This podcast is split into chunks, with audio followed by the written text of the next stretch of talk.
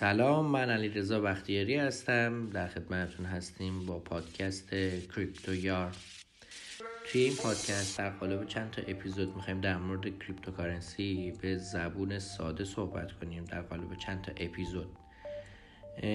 اگر کیفیت کارمون پایینه دیگه به بزرگی خودتون ببخشید. بیشتر ما تمرکز و توجهمون رو روی کیفیت مطالبی که ارائه می‌کنیم گذاشتیم تا بحث سمعی کار.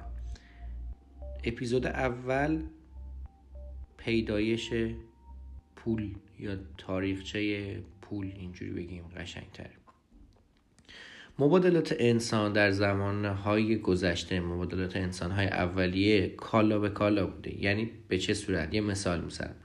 مثلا من کشاورز بودم گندم تولید می‌کردم. یه همسایه هم داشتم که دامدار بوده. مثلا شیر و گوشت تولید می‌کرده. و نیازمون رو ما اینجوری مرتفع کردیم. من به اون فرد گندم می‌دادم اون به من گوشت می‌داد یا شیر می‌داد. و این مبادلات ادامه پیدا می‌کرد. مشکل از جایی شروع شد که مثلا من دیگه نیاز به اون گوشت نداشتم. نیاز مثلا میوه داشتم. مثلا نیاز به خورما داشتم. یا اون اصلا حتی به گندم من نیاز نداشت. نیاز به مثلا فلز داشت. باید چیکار می‌کردیم؟ منی که گندم داشتم باید می‌رفتم یه نفر رو پیدا می‌کردم که گندم بخواد. اون خورما رو داشته باشه خورما رو بده به من من خورما رو بردارم بدم به اون همسایه که داشتم و به جاش گوشت بگیرم. یعنی اینجوری بیایم بگردیم و کالای سوم پیدا کنیم. بعد از یه مدت گفتم خب چه کاریه؟ ما بیایم یه کالای سومی انتخاب کنیم که بر اساس اون کالا بیایم باقی کالاها رو مبادله کنیم. یعنی مثلا بیایم یه طلایی یه نقره چیزی رو مشخص کنیم و بر اساس اون به کالاها قیمت بدیم. این بود که پیدایش سکه به وجود اومد. سکه ها ضرب شدن و بحث مبادلات با سکه به وجود اومد. بعد از ضرب سکه یه سری مشکلات به وجود اومد. اولیش این بود که مثلا می‌خواستم برن سه تا دونه سیب و با یه دونه سکه طلای سکه نقره بخرن. خب این نمی‌شد. یعنی ارزش اون سه تا دونه سیب برابر اون سکه طلا یا نقره نبود که. مجبور بودن یه تیکش رو بشکنن و به اون فرد بدن یا نصفش کنن. یا گاهن اینو ببرن سوهان بکشن سنباده بکشن مثلا دورش رو. اگر عکس سکه های قدیمی رو دیده باشید تو موزه ها سکه رو می‌بینید که مثلا بالاش تیکش شکسته یا نصف شدن یا دو تا سکه یه شکل رو می‌بینید که یکیشون مثلا قطرش 5 سانتی متره یکیشون قطرش مثلا شده دو سانتی متر یعنی تراش خورده به اصطلاح سوهان کشیدن دورش و لاغر شده سکه این دلیلش این بوده که این براده ها رو جمع می‌کردن مقداری که سوهان کشیدن حالا یا جمع می‌کردن یه گوشه یه مقداری طلا سودجویی می‌کردن یا نه اون گردی که تراش خورده و سوهان خورده رو جمع می‌کردن و باش می‌رفتن خرید و فروش اون کالاهایی که ارزون تر انجام می‌دادن. اگه سکه که الان در دسترسمون رو نگاه کنید دورشون رو می‌بینید که یه سری خطوط داره یه سری رج داره. این خطوط دور تا دور سکه رو گرفته. این به این معنی که این سکه سوهان نخورده یعنی اورجینال هنوز. اگر یه سکه اون خطای دورش از بین بره یعنی اون سکه رو دورش رو مثلا سوهان گرفتن سوهان کشیدن. یه مشکل بزرگتری هم که داشت این بود که مثلا یه نفر می‌خواست زمین بخره یه می‌خواست معامله زمین انجام بده. مثلا خونش تهران بود مثلا پولاش هم تهران بود. می‌خواست بره بندر عباس یه زمین بخره. بهش گفت نه اونجا یه زمین خوب وجود داره. باید چیکار می‌کرد؟ چهار پنج تا صندوقچه از این سکه رو میذاشت زیر بغلش یا میذاشت روی عرابه چیزی با خودش حمل می‌کرد تا اونجا. اون موقع هم که دیگه هواپیمایی رو نبود دیگه. مجبور بودن با حالا شرایطی که اون موقع وجود داشته و وسایل نقلیه که بوده اینا رو جابجا کنن. اولین مشکلش این بود که این سکه ها خیلی سنگین بودن. یعنی چهار پنج تا شما صندوقچه طلا و نقره در نظر بگیر می‌خوای با خود یه فاصله خیلی طولانی رو جابجا کنی و ببریش. و مورد بعدی خیلی تابلو بودن دیگه. قشنگ راهزنا می‌تونستن پیدا کنن. یه عرابه داره میاد روش چهار پنج تا صندوق دیگه معلومه طلا توش دیگه. هر راهزنی میومد رو حمله می‌کرد و یعنی امنیتش پایین بود و جابجاییش هم یه ذره سخت بود. گفتم بیایم یه سری کالاهامون و یه سری مال مال و اموالمون رو یه سری لوهای گلی ثبت کنیم. این لوهای گلی رو جابجا کنیم که دیگه حالا یه زمین مدت گذشت و کاغذ اومد و پاپیروس اومد و این چیزا. اسکناس های کاغذی به وجود اومد. یعنی اسکناس های فیاتی که الان می‌شناسیم. به پول کش میگن فیات. یه راهنمایی کنیم. بر دوستانی که نمی‌دونن. پول کش اومد پول نقد اومد. این چاپ اسکناس خیلی به مردم کمک کرد. به چند دلیل. یکی اینه که جابجاییش خیلی راحت بود خیلی سبک بود. میذاشتی تو جیبت می‌رفتی کسی هم حالا زیاد متوجه نمی‌شد. بعد از اون خیلی راحت تر می‌تونستی تو مبالغ مختلف اینو چاپش کنی و ازش استفاده کنی. البته یه ذره سخت بود برای مردم دیگه. اگه خودمون رو ببریم تو اون برهه زمانی و خودمون بزنیم جای مردم فکر کنیم که مثلا خودتون و پدر و پدر بزرگ حالا به قبل با چی معامله می‌کردیم با سکه؟ یهو برگردم به ما بگن که آقا بیا این یه دو تا گونی سکت رو بذار اینجا با چهار تا دونه کاغذ عوضش کن. دیگه این کاغذ ارزش داره اونا ارزش نداره. یه ذره سخت بوده پذیرشش تا اینه که یه اقبال عمومی اومده. یعنی یک پذیرش جمعی اومده و مردم ازش استفاده کردن. این پذیرش جمعی کمک کرده که که خیلی چیزا ازشون استقبال بشه و یعنی رایج بشن.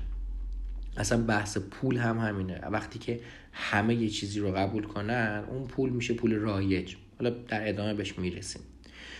یکم که جلوتر رفتیم سیستم های بانکداری به وجود اومدن ثبت اطلاعات به وجود اومد تراکنش ها به وجود اومد.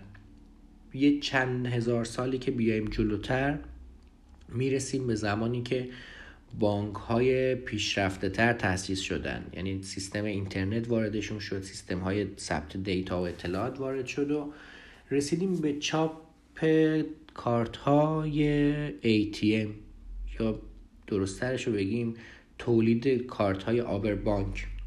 این چیکار می‌کرد؟ این کارت ها میومد اطلاعات شما رو توی یه تیک پلاستیک ضبط می‌کرد.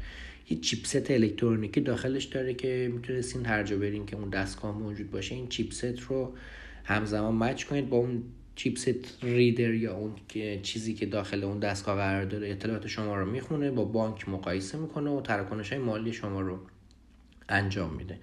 اون اوایل این سیستم هم یه ذره سخت بود. سختیش چی بود؟ سختیش این بود که باز دوباره مردم گارد داشتن. گفتم پولمون رو برداریم ببریم توی تیکه پلاستیک بریزیم. آیا این امنه؟ سیفه؟ ما اگه کارتمون بشکنه چه بلایی سر پولمون میاد؟ خیلی سخت اعتماد کردم و کم کم خب دستگاهاش هم همه جا نبود. یعنی همه جا هم کاربردی نبود و دیگه بالاخره یه مدت که گذشت دستگاهاش همه جا فراگیر شد و دولت ها اومدن حمایت کردن و از بانک ها اومدن حمایت کردن و پشتیبانی کردن. کم کم مردم اعتماد کردن و از این استفاده کردن و تقریبا می‌تونیم بگیم رایج شد. الان هنوز هم رایجه یعنی یعنی کمتر مردمی رو می‌بینید که پول نقد دیگه جیبشون بزنن. اکثرا یک کردیت کارت یا یه آبر بانک جیبشون می‌زنن و هر جا میرن با کاراشون رو انجام میدن. مشکل این سیستم چی بود؟ مشکل سیستم بانکیش از جای شروع که تریدر ترید ها بین المللی شد. یعنی خرید و فروش ها دیگه برای کشورهای دیگه بین کشورهای دیگه هم خواستن خرید و فروش انجام بدن. به طور مثال یه تاجر تو امریکا می‌خواست با یه تاجر توی ایران مبادله مالی انجام بده مراوده مالی داشته باشه. خب توی ایران که بانک از پنجشنبه به بعد ظهر میبنده از اون ورم شنبه شنبه هم دیگه تقریبا می‌تونیم بگیم که اونور بانکاش تعطیله.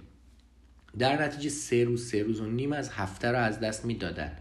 عملا یه تاجر اگر می‌خواست از امریکا با ایران ترید کنه مبادله یا مراوده مالی داشته باشه سه روز و نیم از هفت روز رو از دست می‌داد.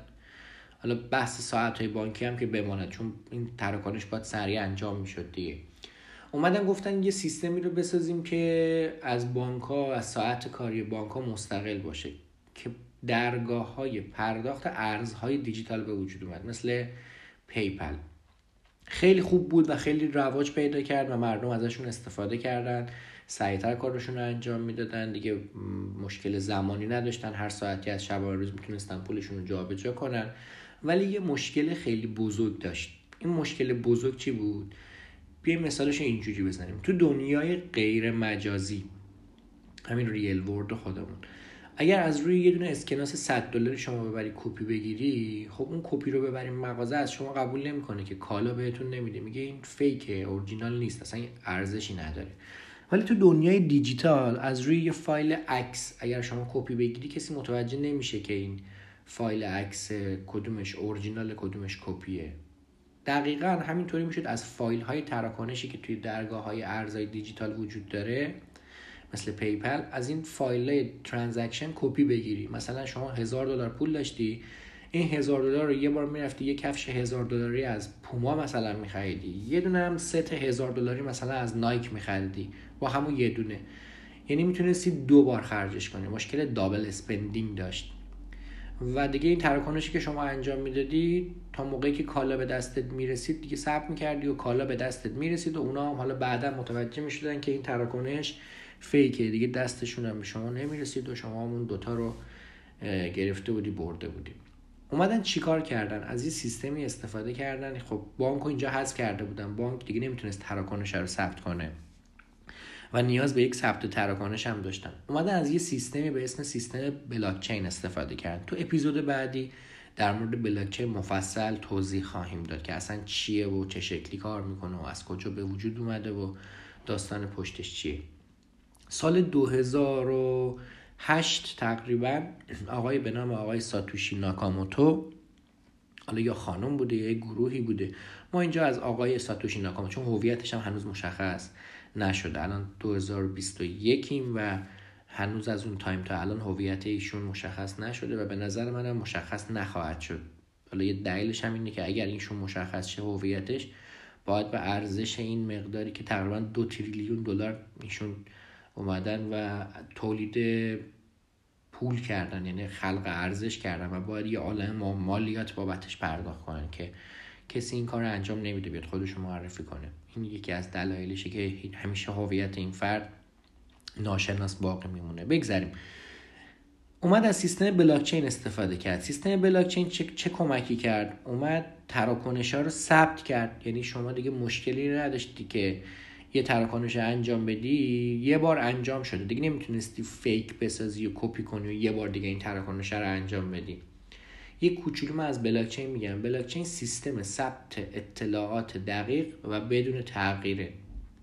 اگه بخوایم توی یه کلمه تعریفش کنیم میگیم trust یا اعتماد. این تراکنشی که شما انجام میدی رو یه اتاق شیشه ای در نظر بگیرید که همه بیرونش وایسادن. توش رو دارن می‌بینن هر کاری شما انجام بدید قابل رویته ولی کسی نمی‌تونه تغییر یا خلافی اینجا انجام بده. همه چی واضح و شفافه و خیلی کامل می‌تونید شما همه چی رو track کنید یا ردیابی کنید ببینید که چه اتفاقی به وجود اومده. این بود پیدایش cryptocurrency یا ارزهای رمزنگاری شده که از سال 2008 به وجود اومد. البته قبل از 2008 هم یه سری coin اومدن ولی خب موفق نشدن و می‌تونیم بگیم انقلاب این بازار cryptocurrency یا ارزهای رمزنگاری شده از سال 2008 به وجود اومد با پیدایش بیت کوین توی این اپیزود در مورد تاریخچه پول صحبت کردیم که از کجا رسیدیم به بحث cryptocurrency که الان پولیه که تقریبا می‌تونیم بگیم رایج بین مردم. البته امروز که داریم این پادکست رو ضبط می‌کنیم طبق آمار رسمی بلاکچین 106 میلیون نفر از مردم دنیا یعنی کمتر از دو درصد مردم دنیا از این سیستم دارن استفاده می‌کنن. شاید خیلی ها بدونن ولی خب 106 میلیون نفر دارن استفاده می‌کنن و این درصد درصد خیلی کمی و در آینده شاهد افزایش چشمگیری از موج مردم خواهیم بود تو این بازار. توی این اپیزود در مورد تاریخچه پول صحبت کردیم و اپیزود بعدی رو در مورد بلاک چین جلو خواهیم برد. اگر در مورد مطالبی که توی این اپیزود صحبت شد سوالی دارید می‌تونید از یه سری لینک هایی که توی قسمت بایو این اپیزود قرار گرفته سوالاتتون رو بپرسید. امیدوارم از این اپیزود لذت برده باشید و ما رو همراهی کنید برای اپیزودهای بیشتر.